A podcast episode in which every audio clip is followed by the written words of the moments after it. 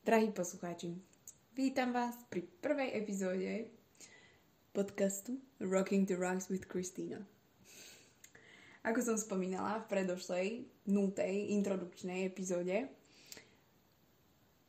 našu cestu za poznaním Zeme očami milovníka hornín zahájime teóriou platňovej tektoniky. Táto téma, zlatička, je podľa môjho názoru extrémne vzrušujúca, ale akože nerobím si srandu. Je tam také množstvo informácií a zaujímavých faktov, ktoré by podľa mňa každý uh, mal vedieť alebo mal mať o nich aspoň nejakú šajnu. Že si skutočne zaslúži prvenstvo v témach, ktoré si spoločne prejdeme. No ale keďže obsahuje teda veľké množstvo informácií, tak si myslím, že sa aj budeme vedomať vo viacerých epizódach. Jednoznačne nie len v tejto. Takže sa pripravte na to, že pár epizódiek jej venujeme určite. No, každopádne, kde by som začala? Um, predstavte si, že v minulosti ľudia verili, že pod, zem pod ich nohami je nehybná. Takže for real si mysleli, že napríklad keď našli nejakú skalu alebo niečo na zemi, tak si mysleli, že to tam bolo odjak živá. Alebo nedaj Bože, keď našli nejakú, vykopali nejakú fosíliu. Tak im ani nenapadlo, že ju tam nedal stvoriteľ len tak zo srandy, aby ich smiatol. Takže samozrejme nemôžeme im to zadzlievať, veď tak nemali toľko informácií, ako máme my dnes. Čo je smutné, ale je, že niektorí ľudia stále veria podobným veciam, napriek tomu, že tie, tie informácie máme. Stále neuznávajú napríklad teóriu platňovej tektoniky, ale tak ja si myslím, že my sme všetci múdri a budeme ju brať vážne. no a práve teória platňovej tektoniky, ktorú ľudia začali akceptovať asi takže v 70. rokoch minulého storočia, dokazuje, že Zem, naša matka Zem, je v neustálom procese premeny. Predstavte si. Že ten kopec, na ktorý sa pozeráte každé ráno von oknom, tam nebol jak živa, a že tam nebude navždy, pravdepodobne, ale tak o tom potom. Dnes si vysvetlíme, o, o čo sa vlastne jedná, čo je to tá platňová tektonika. Porozprávame sa o stavbe Zeme a jednotlivých tektonických platniach. Jej! No, hej, tie sú quite important, dosť dôležité, keďže pri teórii tektonik, platňovej tektoniky. Uh, no dobre, takže čo je to tá teória platňovej tektoniky? Uh, detská poučka time. Uh, musíte teraz strpieť so mnou, prečítam vám túto vecičku. Nádych, výdych. Výsledky dlhodobého tektonického výskumu Zeme vyústili do teórie platňovej tektoniky. Táto teória je syntézou rôznych geotektonických predstav, ktorých cieľom je objasniť tektonické javy prebiehajúce na našej planéte. Platňová tektonika je založená na štúdiu dvoch geologických procesov. Pohybu kontinentov a rozchádzanie sa oceánskeho dna. Tak túto citáciu uh, dávam zdroj, dám určite niekde do popisu epizódy, buď sem alebo na Instagram, takže sa nemusíte objavať, obávať, nie je to plagiátorstvo. Ah, tak ale akože nádherná poučka. Trošku si asi vymysl- vy, vysvetlíme, bolo by na mieste čo je tu vlastne ten pohyb kontinentov. Pohyb kontinentov odkazuje na fakt, že kontinenty nemali vždy rovnakú polohu, ani tvár ako dnes, um, že sa behom histórie rôzne presúvali a práve vďaka litosférickým platňam. No a potom eh, teda rozchádzanie sa oceánskeho dňa, dna, dňa, oceánsky deň, uh, oceánsky pondelok, útorok, nie, nie, oceánske dno, oceán, rozchádzanie sa oceánskeho dna. Znamená, že niekde v strede oceánu sa vytvorí taká dlhá roklina, ktorú voláme rift uh, a o ktorom si porozprávame v nasledujúcich epizódach. A z ktorého sa vylieva materiál z útrob zeme a odtláča dve dosky od seba ktoré vlastne tvoria ten oceán. No a guess what? vďaka tomuto sa pohybujú aj kontinenty, vlastne sa oddialujú od seba. No každopádne, neviem, či ste tomu teda správne pochopili, ale nie je to až také dôležité momentálne, vysvetlíme si to v ďalších epizódach. No, ale teda, aby všetko mohlo fungovať, tak ako vraví teória platňovej tektoniky, tak štruktúra Zeme musí byť eh, veľmi špecifická. Deti, nemôže to byť len tak, že si povieme, že á, dobre, hoci čo tam je vnútri Zeme, nezaujíma nás to, no nie, nie, nie nás to musí veľmi zaujímať. Poučka number two. Vychádzame vlastne zo skutočnosti, že najvrchnejšia časť zemského telesa je tvorená dvoma vrstvami. Vrchná, litosféra, je pevná a nepredstavuje neporušený obal Zeme, ale naopak sa člení na viacero veľkých a niekoľko menších litosférických platní. Takže vrchnú časť zemského telesa si môžete predstaviť ako napríklad nejaké, ja neviem, čipsy alebo krekry alebo hocičo, ktoré plávajú na na mede alebo na nejakom pudingu, niečom viskóznom, nie celkom tekutom, ale skôr takom jiggly. A vlastne toto jiggly, túto, túto, túto viskóznú časť, nazývame astenosféra. Hmm. Takže vlastne pohyb týchto čipsov je umožnený existenciou zóny zníženej viskozity astenosféry, ktorá je vo svojej vyššej časti plastická, no a potom sa v ní vo väčších hĺbkach stáva pevnou kvôli nárastu uh, tlaku a teploty a podobných uh, vecí fyzických. No a vlastne plastický charakter tejto hmoty, tejto astenosféry, umožňuje vznik konvekčných prúdov v dôsledku teplotných rozdielov. O konvekčných prúdoch si povieme na budúce, pravdepodobne. Sú veľmi zaujímavé každopádne. No a tieto prúdy spôsobujú pohyb litosférických platní, ktoré potom na astenosfére plavajú. Takže také pohyblivé čipsíky na mede, alebo pudingu, alebo hocičom to zapamätajte. A máte uh, aspoň nejakú šajmu o štruktúre Zeme, teda tých vrchných častí, no ale um, to je len jedno vlastne. Ja neviem, je to také komplikované, to je vlastne len také jedno rozloženie, teda rozdelenie stavby Zeme, zemského telesa. Potom máme ešte druhé, podľa iných kritérií, uh, kedy Zem rozdeľujeme na kvoru, plášť a jadro. Môžete si našu zem predstaviť, neviem, ako vajíčko na tvrdo, hej. Tak škrupina je kora, ktorá môže byť buď oceánska alebo kontinentálna. Potom bielko je plášť. Um, ten je rozdelený na dve časti, vrchný a spodný. No a žltko je samozrejme jadro. To je zase rozdelené na vonkajšie a vnútorné. Takže vlastne to nie je celkom také vajíčko na tvrdo, lebo to má viac častí, ale tak no, zhruba. No a v tomto prípade litosféra zahrňa kôru a najvrchnejšiu časť plášťa a astenosféra o, tvorí vlastne zvyšok pevného plášťa. Nemusíte sa obávať, deti. Pošlem vám na Instagram taký obrážtek, ktorý som nakreslila teda k stavbe Zeme.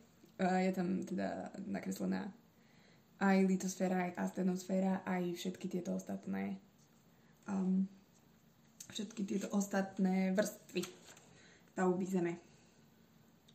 No a možno sa pýtate, že odkiaľ vieme, ako vyzerá Zem vnútri, keďže sme sa tam ešte nedokopali až ku jadru.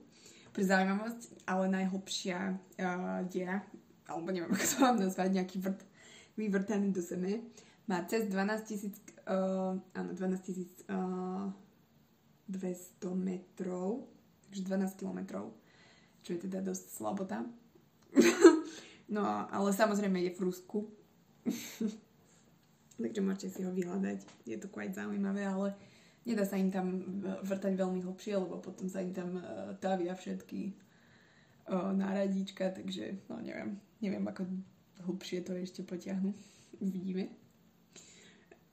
no ale teda každopádne základný model zemského telesa bol zostavený najmä na základe štúdia seizmických, teda zemetrasných vln, alebo vln, ktoré sa šíria počas zemetrasení.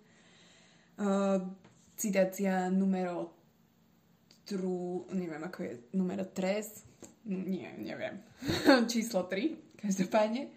Um, ak zemetrasné vlny prechádzajú horninami s odlišnou hustotou, na ich rozhraní sa ohýbajú podobne ako svetlo, keď prechádza cez sklo.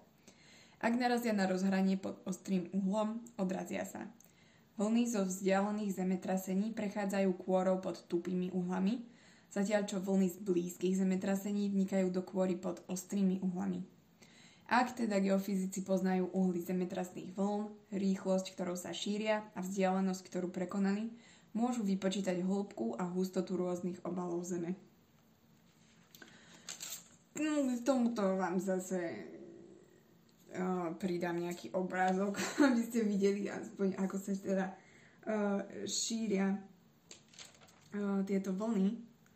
No ale je to teda veľmi zaujímavé, lebo napríklad tomu vieme, že, napríklad vďaka ním teda vieme, že vonkajšie jadro je tekuté a na to prišla by the way moja obľúbená vedkynia, obľúbená geofyzička um, Danka Inge Lehmann, ktorá sa by the way dožila 104 rokov, prosím pekne, fakt akože 104 rokov, strašne cool teta. No, ale proste um, prišla na to teda ona. Um, no a takže vďaka týmto výskumom uh, bolo dokázané, že hmota Zeme sa do hĺbky nemení plynule, ale mm, niektoré časti sú teda tekutejšie ako tie ostatné a podobne. No a rozhrania medzi týmito rozdielnymi vrstvami sa nazývajú aj plochy diskontinuity alebo nespojitosti. Um, najznamejšími sú asi, no nie asi, ale pravdepodobne teda určite Mohorovičičová a Gutenbergová diskontinuita o Mohoroviči, čo ste pravdepodobne počuli na geografii. Ja si pamätám, že toto sme brali. No takže možno, ak som predtým spomínala, že sme nič z geológie nebrali, tak som možno klamala, alebo teda o, som si to neuvedomila, ale tak áno, myslím, že toto sa spomína. No a teda tá prvá Mohorovičičová sa nachádza medzi kôrou a plášťom, no a Gutenbergová je zase medzi plášťom a jadrom pardon, v týchto zónach sa teda spôsob šírenia seizmických vln drasticky mení, vďaka čomu vieme, že došlo k zmene prostredia, v ktorom sa šíria jednoducho. No a k tomuto si povieme určite viac, keď budeme potom riešiť zemetrasenia, na ktoré sa by the way tiež veľmi teším. Že aké, aké vzrušujúce je toto. Neviem sa dočkať, fakt sa neviem dočkať. No a Um, ešte by som sa asi vyjadrila teda k tým platňam samotným, keďže už máme uh, načetú teóriu platňovej tektoniky, platňovej, takže platňu. Uh, bolo by smutné, keby sme ich dneska nespomenuli. No a vlastne tieto tektonické platne sú ako akési mohutné kryhy. Som našla takýto uh, skvelý výraz. Kryhy, ktorý vlastne je lepší ako čipsy. Uh, no, šíria, teda líšia sa rozmermi aj tvarmi, ako som spomínala, môžu byť obrovské, aj menšie, potom sú aj mikroplatne. No tie, o tie sa nikto nezaujíma, ale nie, žartujem. Všetky sú rovnako dôležité. Uh, sú teda tvorené dvomi typmi kôry. Pamätáte si, ktoré typy kôry máme? Hm? Hm? No, oceánsku alebo kontinentálnu. Eh, ktoré sa teda odlišujú fyzikálnymi aj chemickými vlastnosťami. Um, no a keďže môžu byť teda tvorené aj oceánskou aj kontinentálnou kôrou, ich hranice sa nezhodujú s hranicami kontinentov.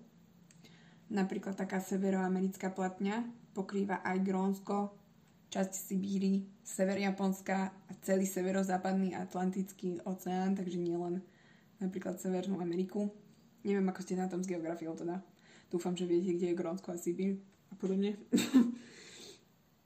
no ale a ešte by som spomenula pravdepodobne najznámejšie platne.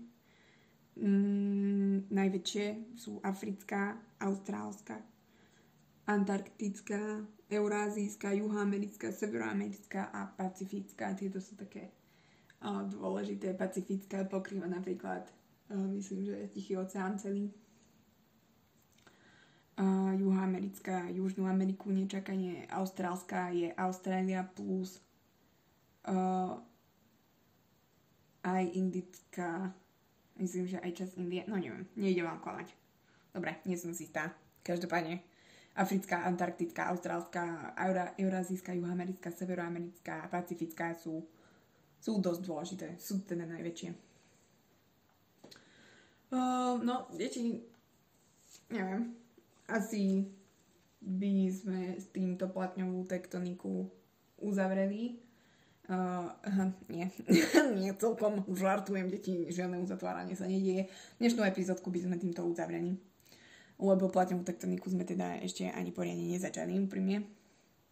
V budúcej epizóde sa pozrieme na vzájomné pohyby platní uh, a príčiny ich pohybu. Čo je na to? Hm? Mohlo by byť, nie? Uvidím, ale myslím si, že spravím niečo k tomuto. No, dúfam, že sa vám teda uh, dnešná epizódka páčila, tak ako mne minimálne.